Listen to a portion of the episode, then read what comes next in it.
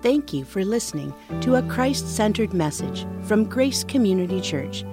We are committed to proclaiming the authority of God's Word without apology and trust that you will receive encouragement as we study today's passage together.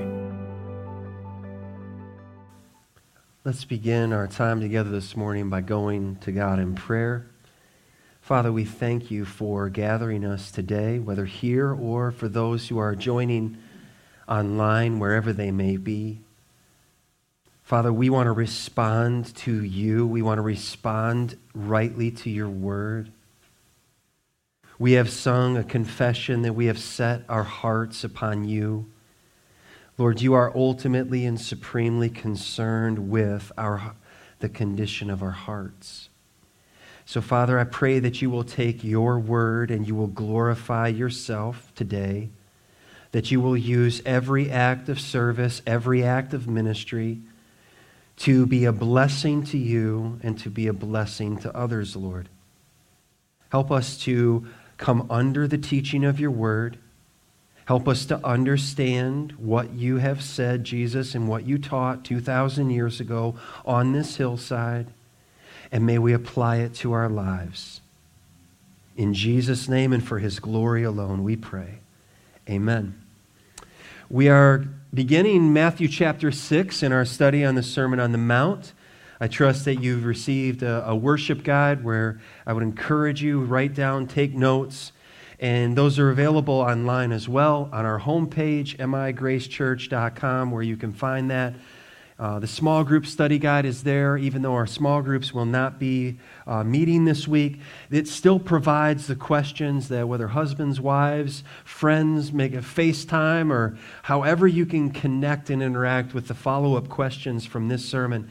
This sermon is so valuable in the life of a believer, a disciple. As we said a few weeks ago, when Matthew chapter 5 came to a close, it came to close at a pinnacle. The high point of Jesus' sermon when he says, Matthew 5 48, therefore must be perfect as your heavenly Father is perfect. Jesus was describing in Matthew chapter 5 the moral character of a disciple, a citizen of the kingdom of heaven, their moral life. The disciple of the Lord Jesus lives radically different than the average citizen on planet Earth. Now we're moving into chapter 6. Everything that was leading up to Matthew 5:48 is now working away from Matthew 5:48. In Matthew chapter 6, Jesus is going to be teaching about and we will be examining the religious character of a citizen of God's kingdom, a disciple of Jesus Christ, a genuine Christian. This is what we would understand as piety. More than dealing with what a disciple does, Jesus is getting to the heart. Why do you do what you do? Christianity, and when I talk about Christianity, I'm talking about true Christianity defined by Scripture. It is, always has been, and always will be about the heart. Religions that are not genuine Christianity work externally trying to get in to change things inside. Christianity is the Holy Spirit takes up residence inside and changes everything from there out. Very different, radically different. There are only two religions in the world faith and trust in Jesus Christ alone for salvation, repentance and faith, gospel, Christianity, and every other religion. Every other religion is Here's who we believe God is. This is what you need to do to make that God happy, and you work out your salvation. Hopefully, you do enough good. That's every other religion in the world works based versus grace based, gospel based. Jesus is concerned with our hearts. Now, we see this in the Old Testament. The prophet Samuel was sent out. Saul turned out to be a horrible leader. So God sent Samuel, go out to this house, Jesse's house, and you are going to anoint one of his sons to be the next king. And Jesse brings in all the, the strapping young men, you know, the, the broad guys, the tall guys, the bicep guys, all these older brothers. And as Samuel is moving through the line, the Lord's saying, Nope, nope, no, no, no, no, no, no, no. What? Jesse, you got any other sons? yeah, I got one scrappy guy out in the field watching sheep. Call him. And the Lord graciously, patiently, lovingly teaches Samuel and us a lesson. 1 Samuel 16, verse 7 But the Lord, Yahweh, said to Samuel, Do not look on his appearance or on the height of his stature, because I have rejected him. For the Lord sees not as man sees. Man looks on the outward appearance, but say it with me, but the Lord looks on the heart. The heart. So, can I ask you the question today how's your heart? Physically, that's important. How's your heart? Heart checkup. How's your heart spiritually? Beloved, God cares about our heart. He cares about our attitude. He cares about our motives. And He cares about our actions, our behavior. So in Matthew chapter 6, we're going to look at the first four verses today. Verse 1 is actually the introduction to this whole section. And then Jesus will begin to unpack three areas in this chapter. Matthew 6, follow along in your Bibles, verse 1 beware. All right? Watch out. Danger. Beware of practicing your righteousness before other people in order to be seen by them. For then you will have no reward from your Father who is in heaven. Thus, when you give to the needy, Sound no trumpet before you, as the hypocrites do in the synagogues and in the streets, that they may be praised by others. Truly I say to you, they have received their reward. But when you give to the needy, do not let your left hand know what your right hand is doing, so that your giving may be in secret, and your Father who sees in secret will reward you. Jesus addressed the deep underlying motives of his disciples here. As he's delivering this message, the Sermon on the Mount, he taught his disciples, and this is what we want to unpack today. My disciples, my people, my followers, reflect the Father's gracious heart in your giving. Reflecting is very different than doing something on your own. Reflecting is I have no glory of my own, I'm simply reflecting the glory of another. And so Jesus is supremely concerned that his disciples reflect the gracious, generous heart of the Father in heaven. And he begins to lay this out for us this morning. The first lesson that he gives is a warning. We must heed the warning from Jesus. He delivers this warning, and the warning is simply this Beware of doing good deeds to be seen by men. We're familiar with the term good deeds. You've, you've maybe said it, or you've heard people say, well, that was my good deed for the day. You know, that, that, I, I've determined, you know, new year, I'm going to do a good deed every day. Warning beware of doing good deeds to be seen by men. Who hasn't struggled with this problem? I sure can't tell you I haven't. This is a struggle. Throughout the past year, we've experienced the shutdown. 13 weeks we did not meet together in this place. 13 weeks. Recording the sermon was generally me sitting here, Stephen in the back, and the Lord. there was no interaction. There were no faces, there were no scowls, there were no smiles, there were no, no, no, laughter, just occasionally a truck going by or a siren going off. No immediate feedback. Our praise team would come in, they would record. There's no one singing, there's one camera, and it's all being compiled, sometimes at home. I don't know how you guys did that, you know, putting your kids in the back room, like, here, we'll see you in a little while. but it really filtered through why do you do what we do? And then we've got to open back up a, a, a year ago in June, and, and there were some Sundays when having two services, there was very few people. There were times when it was time for the service to begin, and we're looking like people know there's church today, right? Yeah, okay. I've, I've said it jokingly to the ushers, you know, go ahead and let people come on in. And they're like, we did. Oh, okay. All right, well, we'll begin. But it filters through. Why do you do what you do? We believe and we confess that we do all that we do. It's our aim, it's our intention to do for the audience of one. And that's the Lord Almighty that we just sang about today. But when there's no one here, it really filters through. Is that really why you do what you do? Some questions for us about our discipleship about doing what is right. The first question is this Am I serving the Lord? You have to ask that question Am I serving the Lord? Is there a place that his body, the church that Jesus died for, is being served by my hands, by my life? Do I exist to be served, or do I exist for the glory of God to serve? Am I serving the Lord? To answer that question affirmatively and say, Yes, I am serving the Lord in this way, in that way, then here are the follow up questions for that individual, for that disciple. Do I serve God for God, or do I serve God for yours truly, me? Why do I do what I do? Is my ministry to be a blessing to God? Or is my ministry to be a blessing for me?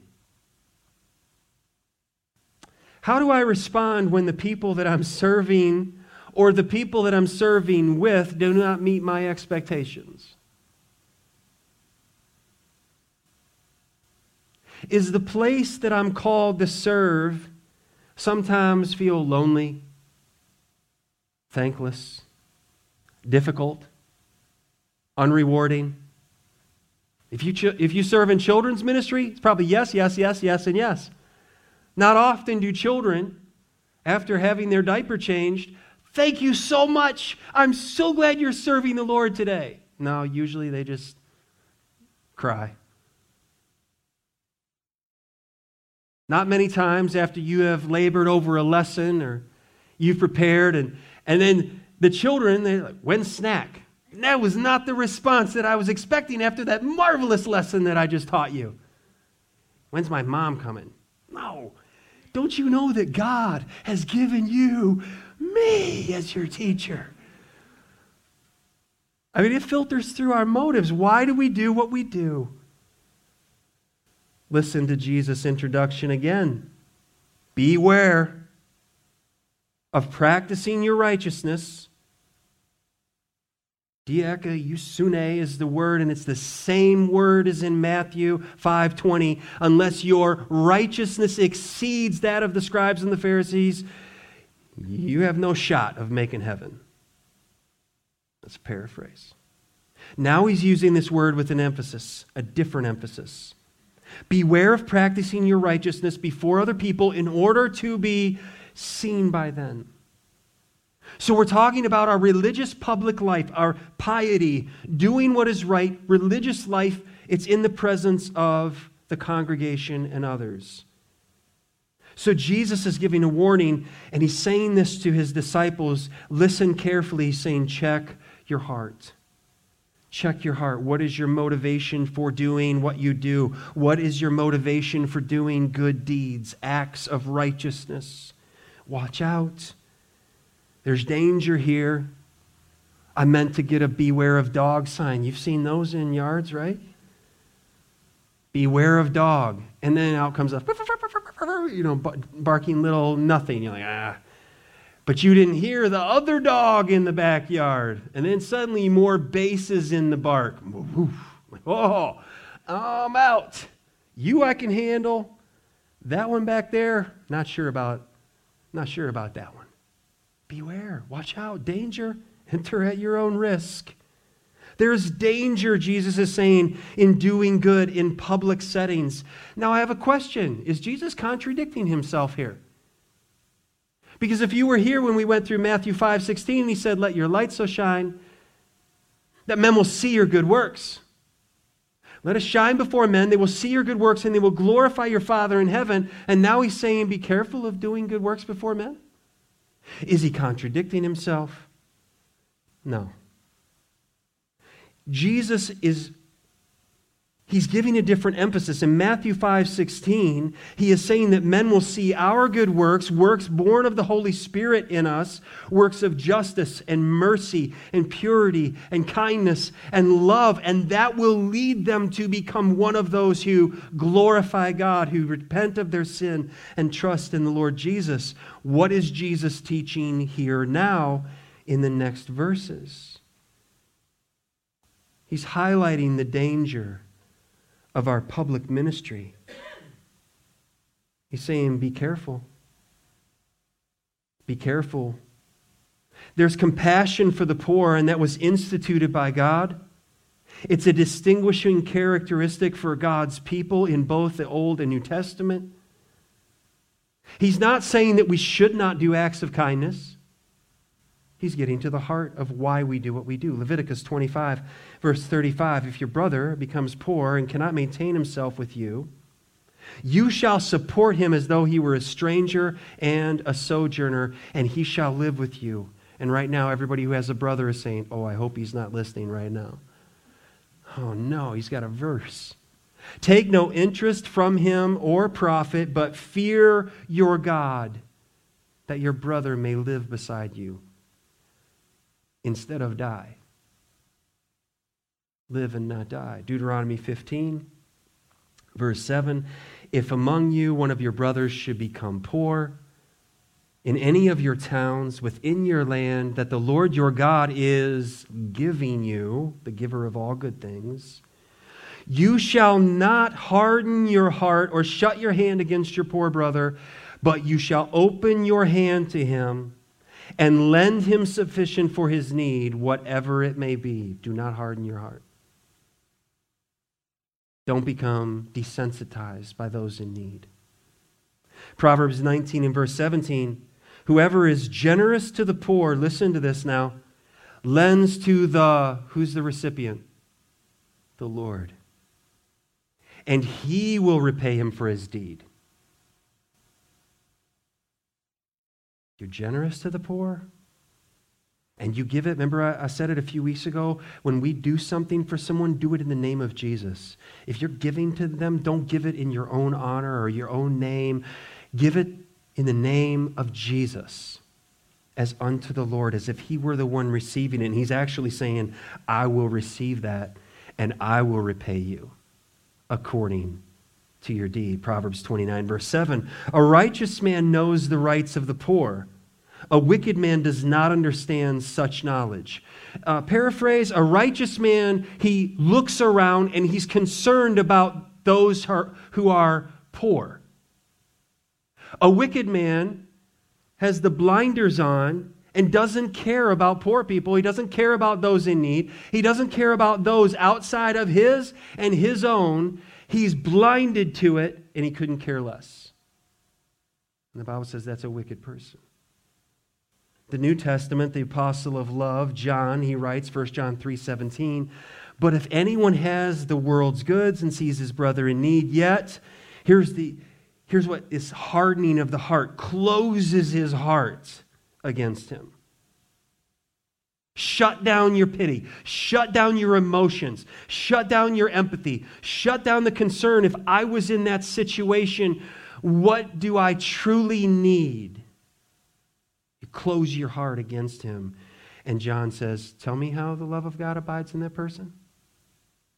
How is that person a child of the Father when they just look the other way every time a need surfaces and someone has a need, whether it be a spiritual or a physical need?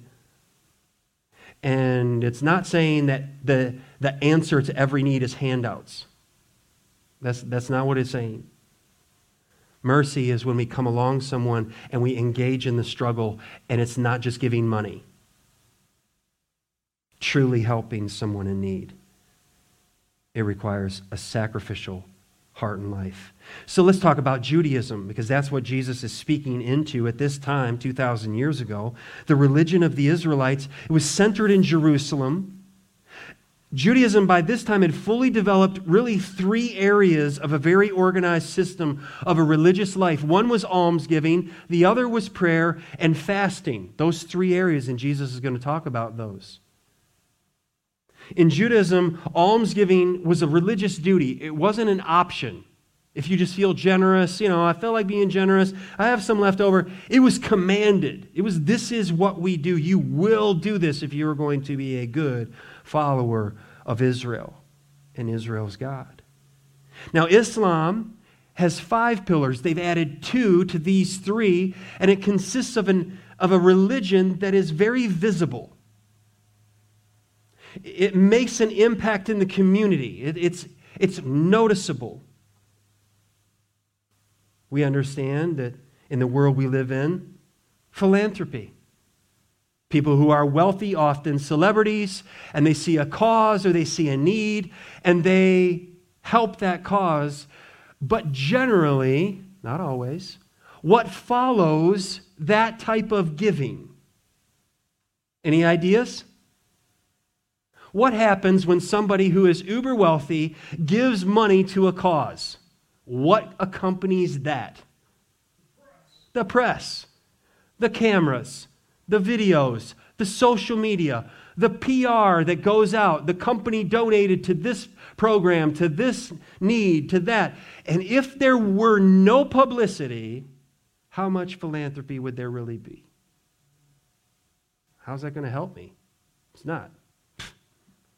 Forget it. If the tax deduction is removed to help out a cause, how many people will then give away their money? If the tax deduction is taken away from giving in the church, how does that affect your giving? That's a, that's a barometer. Check that out. Say, well, it doesn't make any difference. Good indication. It's all about the heart, getting to the heart. So Jesus will be addressing the areas of almsgiving, prayer, fasting here in Matthew 6. Notice, beloved, he did not say, do not practice righteousness. Period. No, he didn't say that. He did not say, do not practice righteousness before others. Let's all go underground and covert, nothing public. You know, no public praying, no public giving, and no public fasting. Don't let anybody know, and if you do, it's all. That's not what he's saying. He said, don't do these areas of public ministry so that people see you and praise you, motivated by what others think about you. Michael J. Wilkins, he gives a helpful comment. He says, The public religious life is crucial for the development of one's spirituality. Because it is here, okay, so we say worship, walk, and work together. That's what we do as a church corporately worship. It's here that the people of God gather for worship, gain instruction in the scripture, and encourage one another in personal piety. But this arena is also hazardous because public religious practices can be carried out primarily to be seen by people. Danger, warning, check your heart. And Jesus also says in this warning consider the lost. Consider what is at stake. There is no lasting reward for self centered piety, doing what we do religiously simply to be seen by others. Jesus says, For then you will have no reward from your Father who is in heaven. Consider the loss. Jesus is talking about the temporary applause. A current popular singer embraced that publicize that. I live for the applause. Probably she is thinking, I'm, I'm showing affirmation of my fan base. I live for your applause. What happens when you can't be together? Where, what's your reason to live then? Who will live forever? So you're, you're putting a, a shelf life on your purpose and your substance of life, and that is, I have a reason to live as long as people are applauding me. And as soon as the applause stops and they like someone else more than they like me, they don't buy my, they don't follow me, they drop me by the wayside, then what is my reason for living? It's gone. Let's evaluate why we meet the needs of others. There's three possible realms. Why do we do what we do? One is self centered motivation. A person can say, I enjoy helping, that's why I do this. You know, I heard there was a need and I like doing that. So I enjoy doing that, so I will help do that. Oh, I like to serve, so I'll do that. I feel good when I help other people. I, I saw this happen even this week. Famous NBA All Star, retired, and he simply did something good and he didn't intend for it to get out and it got out. His comment is I enjoy doing that. I like to make people smile. He wasn't doing that for applause, he was embarrassed by that to some degree. There's also a need centered motivation. How many of us, when we're watching and and a commercial comes on and it's just this most pitiful animal, you know, and this poor animal. And the music is just is pulling at every heartstring you have. You didn't even know you had heartstrings, and it's just playing. Or children in poverty, or these people, this people group, and, and it's sad music, and it's sad, and, and you just, they just move you to. You don't know those people, you don't know those animals, but you are moved. I have to help, and I have to meet that need. It's a need centered motivation oh, I felt guilty and I saw them serving alone, so I, I, I decided I would help them inside the church, outside of the church. That help is great. It's needed, but it's not what Jesus is after here. That's short sighted and deficient for a Christian, for a disciple. There's a third area, not self centered, not need centered, but God centered. Motivated by God at the center. That this is what it sounds like. When I think about what God has done for me in Christ, when I think about the road that I was on and someone came and they shared the gospel with me, and my deepest, greatest need was met in Christ, his cross, his burial, and resurrection, I'm just moved to compassion, and compassion is not compassion unless it results in action. It's a God centered motivation. This produces immediate help with eternal dividends. A.B. Bruce, he says it this way he says, We are to show when tempted to hide, and hide when we are tempted to show. You get what he's saying? There's times when we know I should meet this need. I should step up. I should do something. I should represent my Lord right here, right now. And I'm tempted to hide my faith. I'm tempted to blend in and be like everybody else around the table. But I need to show I'm a, I'm a follower of Christ. Then there's times when we're tempted to, oh, no, no, you need to hide and say with John the Baptist, Jesus must increase. And it's okay, I want to decrease. There's a temporary applause. And Jesus is saying, but there's an eternal reward. The reward that God delights in giving to his children is that he has given his best in Jesus. And through Christ, we have been given the best gift. And then through his children, he gives that gift of salvation and mercy and kindness and help to the entire planet. That's the aim of the Great Commission. Christian generosity is Christ centered. It led the way in the beginning of Christianity where hospitals were born, founded, orphanages were founded, institutions for education were founded. Do you know where those came from? came from the church. No one else cared. Christians did. It's attested through, throughout history that Jesus changed the world like no other.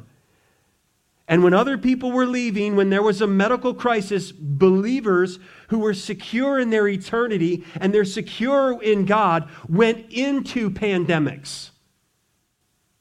because they had nothing really to ultimately lose. They had everything, everything, everything to give for those who do, do not know Christ to gain. Do you hear the difference? And Jesus gives a warning here. He's saying, Warning, why do you do what you do? Paul emphasized this best gift ever given for us in Romans 8:32. Speaking of Jesus and how the Father gave Christ, he, and he's talking about the Father who did not spare his own Son, Jesus, but gave him, Christ, up for us all, how will he not also with him, with Jesus, graciously give us all things? He's given the best gift. He wrote to the Corinthians and Years ago, we went through a study on grace giving, 2 Corinthians 8, 2 Corinthians 9. And Paul sums up his whole teaching to this rich church. The Corinthian church had wealth upon wealth, and they were stingy, they were selfish. He sums it all up. What's our greatest motivation for giving? Thanks be to God for his inexpressible gift. You can't even describe the gift of Jesus. Do you know, 15 years I've been here preaching, have I yet to suffice the description of Jesus? If I'm here another 115 years, will I have better described, fully described Jesus? No. He's inexhaustible. The inexpressible gift of Jesus Christ. Beloved, we can never outgive God. You can never outgive God. Warning. Jesus taught us to heed the warning. And the second lesson is observe the contrast. There's a contrast between followers of Christ and really everybody else. That's the way Jesus intended. This is counterculture. The contrast is this be generous with zero need for recognition. Be generous, followers of Christ, with zero need for recognition. Why do we do what we do? Why do you do what you do? Jesus uses an illustration the hypocrites. In verse 2, we don't have all the information of what they did in their processes of giving. But Jesus is highlighting that whatever they did, they were conspicuous in their giving. What do we learn and what do we observe about these hypocrites? All right, hypocrite is a it's a word that was borrowed from plays. They would gather in arena and there would be an actor, and the actor would have a mask. The actor would go off stage. The uh, actor would come back on stage wearing a different mask. And the question is, who is that person behind the mask? And it wouldn't be revealed until after the curtain call. Oh, that's who was playing the role. And Jesus is saying the religious leaders of his day, they are hypocrites. They're playing a role, but that's not who is behind the mask the mask, all the good deeds, all these good things, prayer and fasting. But behind the mask, it's not good. It's not pleasing to the Lord. These individuals love the attention given to them for religious activity. You know this saying, oh, that person, they just like to always toot their own horn. They just always blow their own horn. You know, they always have to, you know, one up somebody in talking. They always have to say, well, I did. Well, that was nice you did, but did you hear what I? You know, I'm really suffering. Yeah, but I've suffered more. Really? What did they do? Sounding of trumpets, Jesus says, brought attention to their acts of giving. And as we said earlier, in our day, we have press and social media. In their day, you know, uh, you need to play that a little louder. People are still talking out here. Okay, now, now everybody's quiet. Here comes my gift. Yeah, I, I converted it all into coins. Ching, ching, ching. Oh, we're going to do this all day. Ching. Those are pennies. Ching, ching. Like, how long are we going to do this? Oh, I'm still giving. They did this in the synagogues. Those are local communities of worship where they would gather and there's a need and oh, here's, you know, brother so and so, and he's going to meet the need. And everybody can just, oh, he's so amazing, and he meets the need. And then they get out in the streets, you know, in the religious community, out in the streets on public display. Stop everything. Stop everything. Here's someone in need. Don't worry, I'm here now. And I'm going to help. Wait, wait. Got a good angle here? Got a good angle? Okay. I'm going to help. We got enough people watching? I'm going to help you now. Not yet. I'm going to help you. Wait, no, not that much. Here you go. Put that back.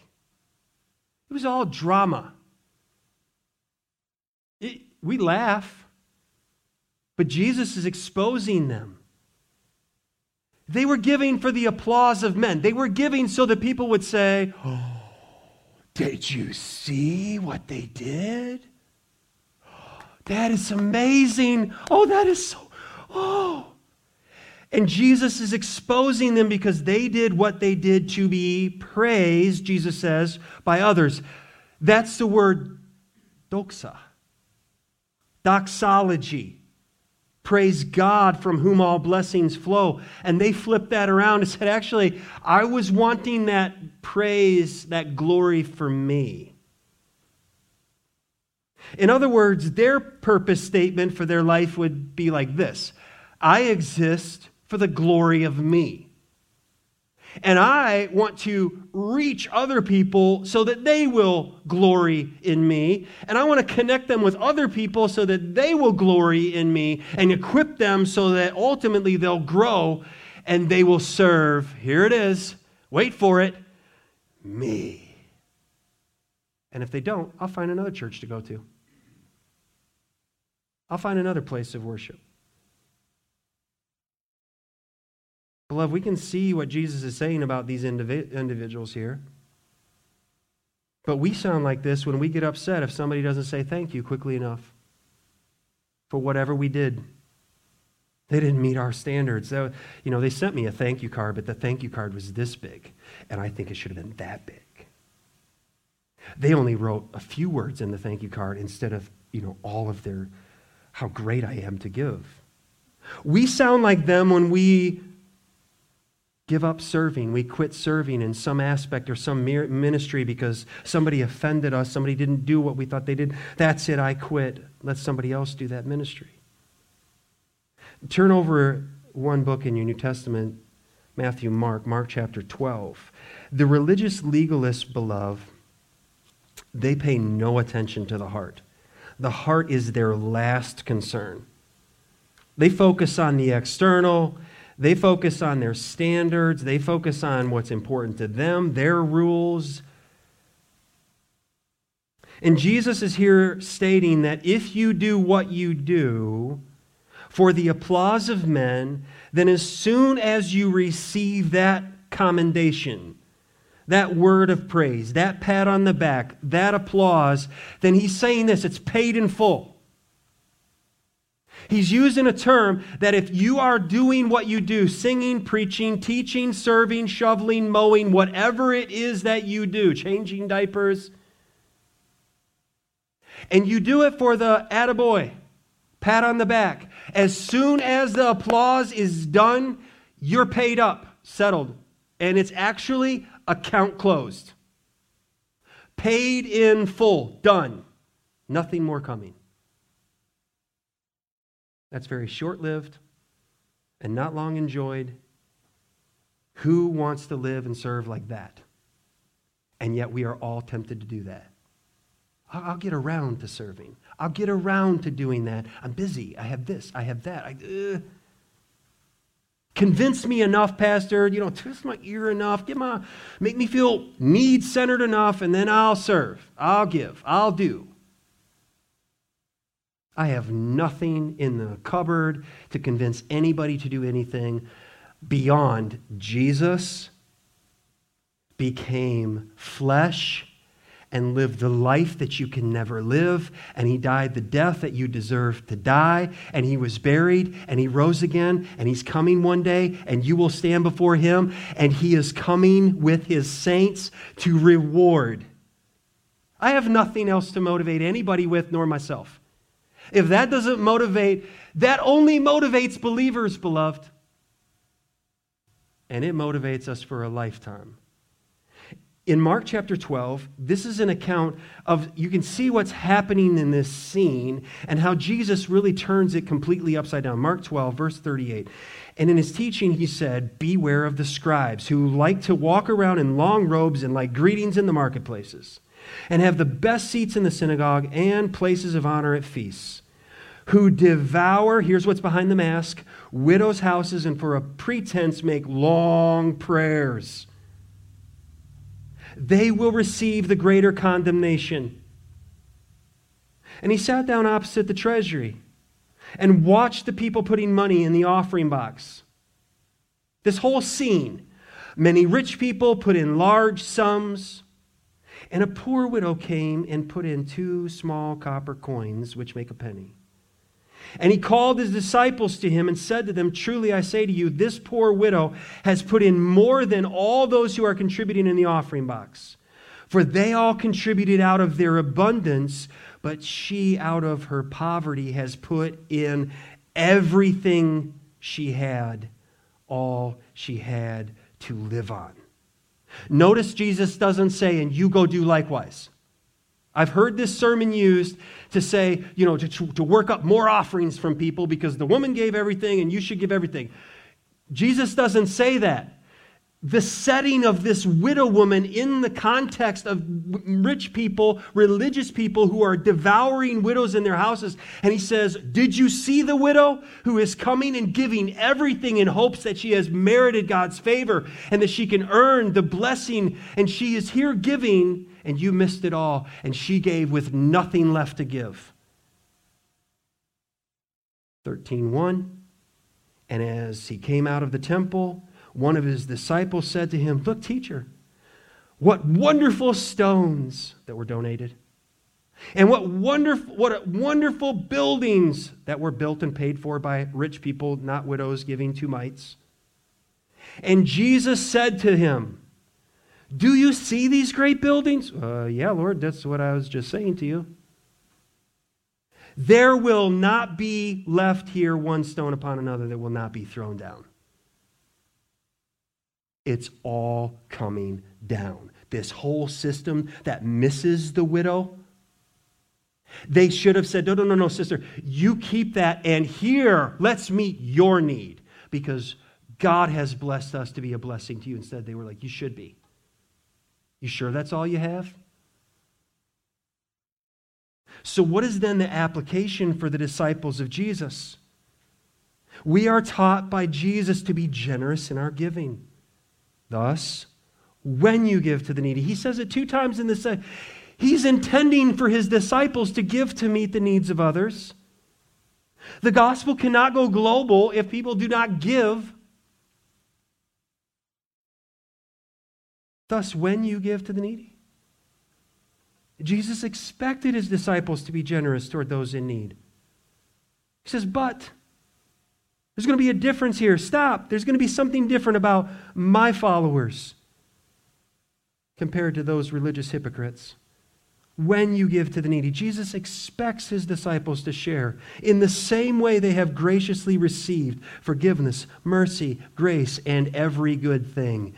Share in like manner the writer of Hebrews applied the gospel to Christian giving. Hebrews 13 and verse 16. Do not neglect to do good and to share with to share what you have, for such sacrifices are pleasing to God.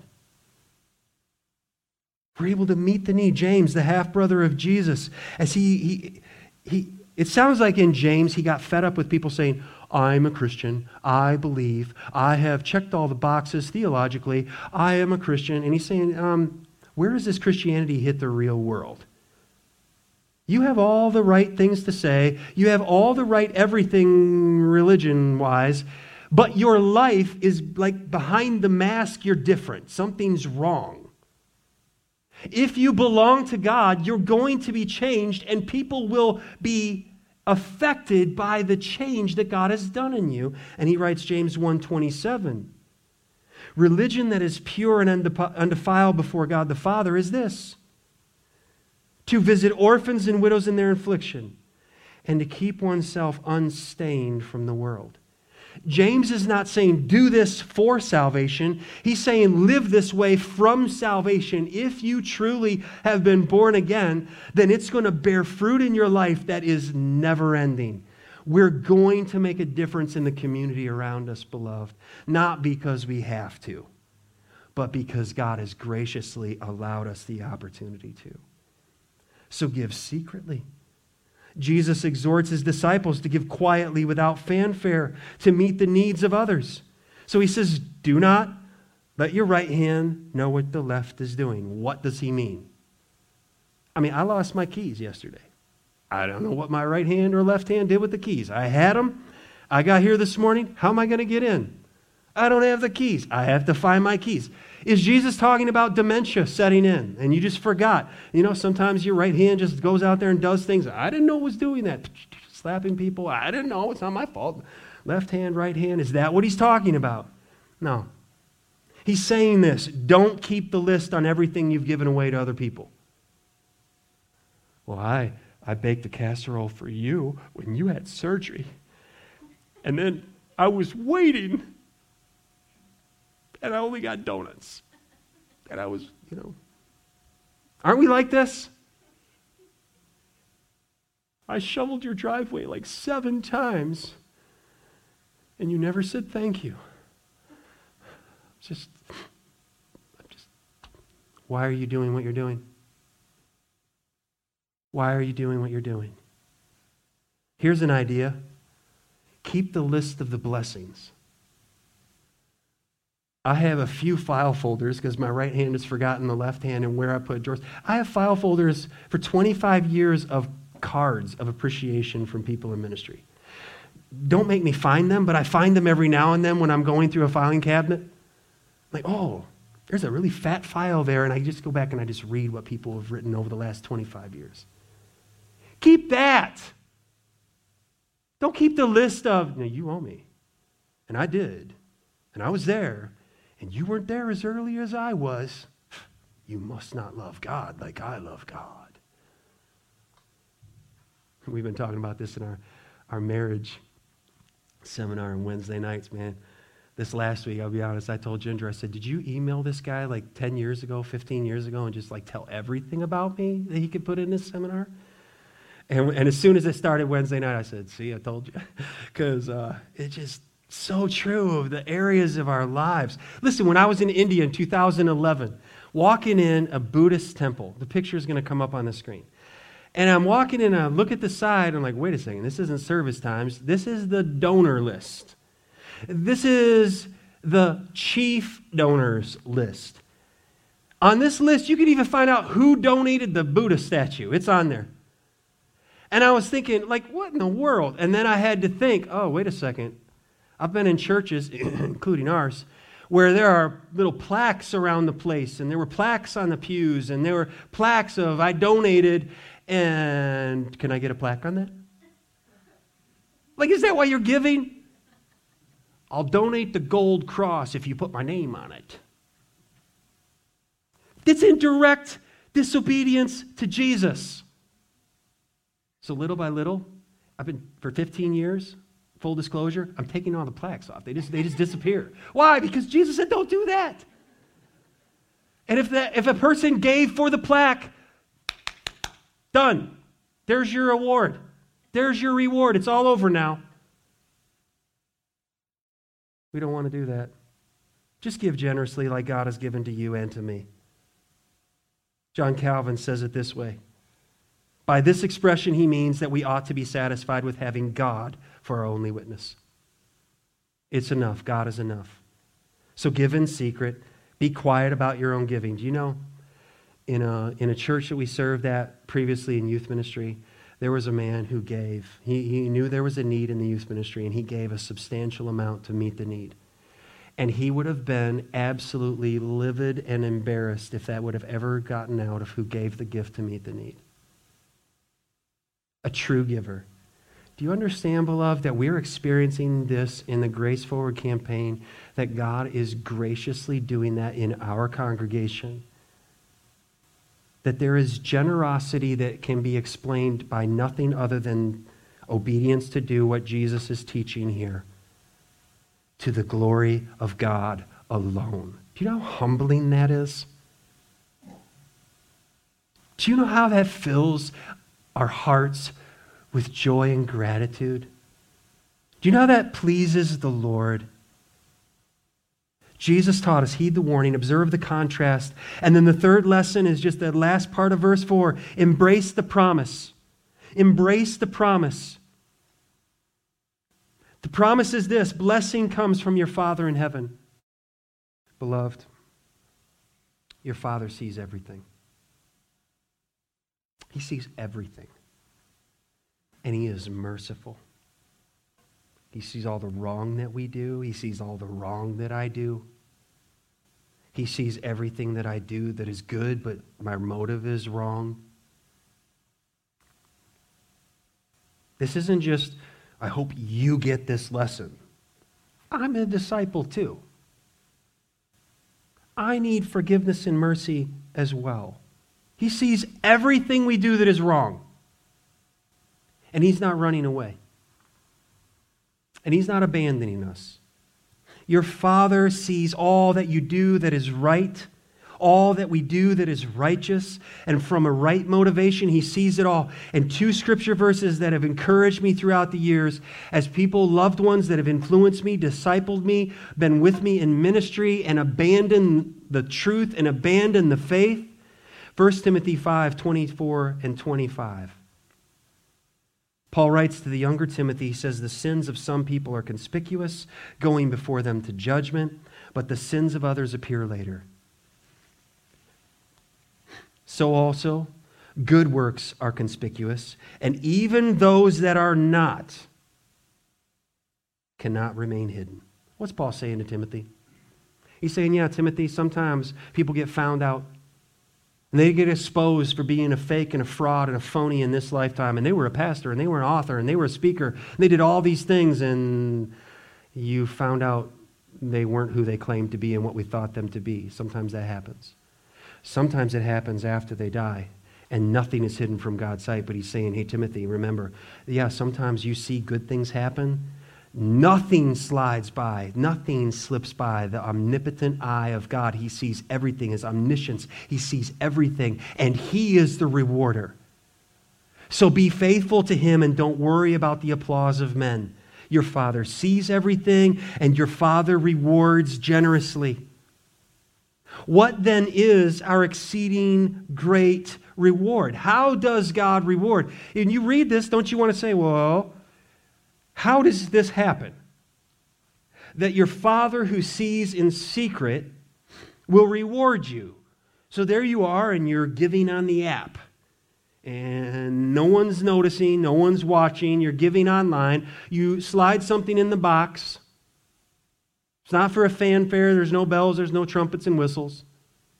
There's not a scale. How much you give, you know, raises the scale. Woo! Red flag, that was a good one.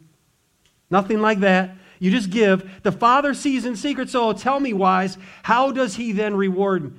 There's really two ways. One way is a need is met. And we get to enjoy being part of meeting the needs of people, physical and spiritual, from here to the other side of the planet.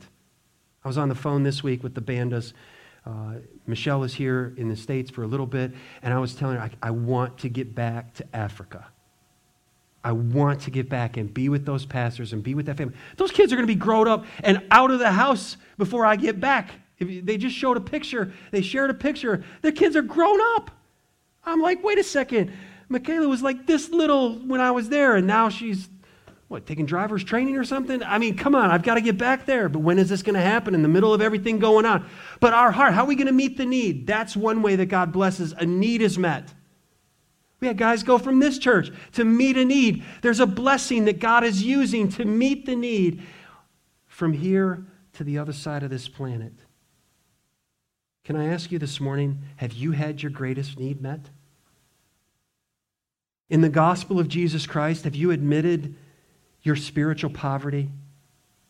Where you stopped giving the religious resume, uh, uh, I, was, I was baptized, I was this, I was confirmed, I did all these things, I'm, I'm on this, I'm, I'm fine. Have you admitted to God, I am a sinner? I deserve judgment. Save me. Have you had your spiritual need, your greatest need met? Is God using you to help others have this need met? And the other way that God rewards us generously is we get God. Think about this. Here's where we find the greatest joy. Do you have Christ, and is he enough for you?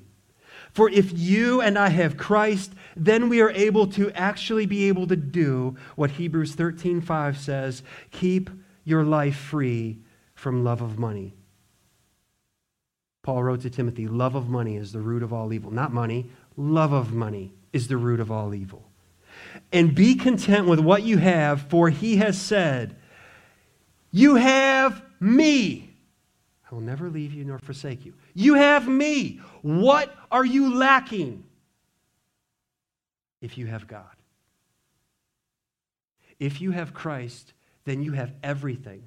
And how many times have I said it over the years? There's one relationship that you and I can totally trust and never lose, and it's the relationship with Jesus Christ, a saving relationship. Do you have Christ? Is the question. And if so, then take Jesus' words to heart. Heed the warning. Beware of doing good deeds to be seen by men. Observe the contrast. He intends there to be a contrast. He has not designed us, saved us, called us, redeemed us to blend in. Be generous with zero need for recognition and embrace the promise because blessing comes and will come from your Father in heaven. So, if we want to sum it all up right here, you and I can live for the praise of God or we can live for praise of me. But you can't do both, and neither can I. It's one or the other.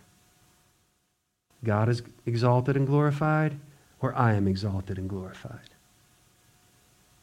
You can't do both. Let's live for the glory and for the honor of Jesus and be kingdom minded, generous. Let's stand together.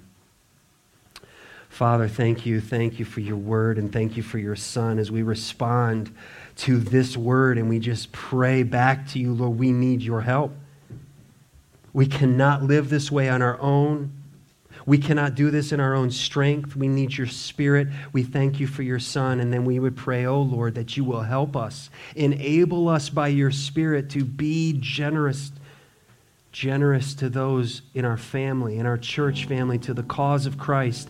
Let us help. Use us to meet the need. Lord, we trust you in our own lives, in the life and ministry of our church. We trust you. You will supply all our need according to your riches and glory by Christ Jesus.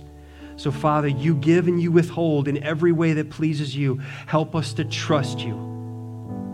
Help us to trust you implicitly, explicitly, wholeheartedly trust you, Father, and forgive us when we don't. Thank you that you're merciful. Save those who are lost and strengthen those who are saved by your word and spirit today, we pray. In Jesus' name, amen. Thank you again for listening to Teaching from the Word at Grace Community Church.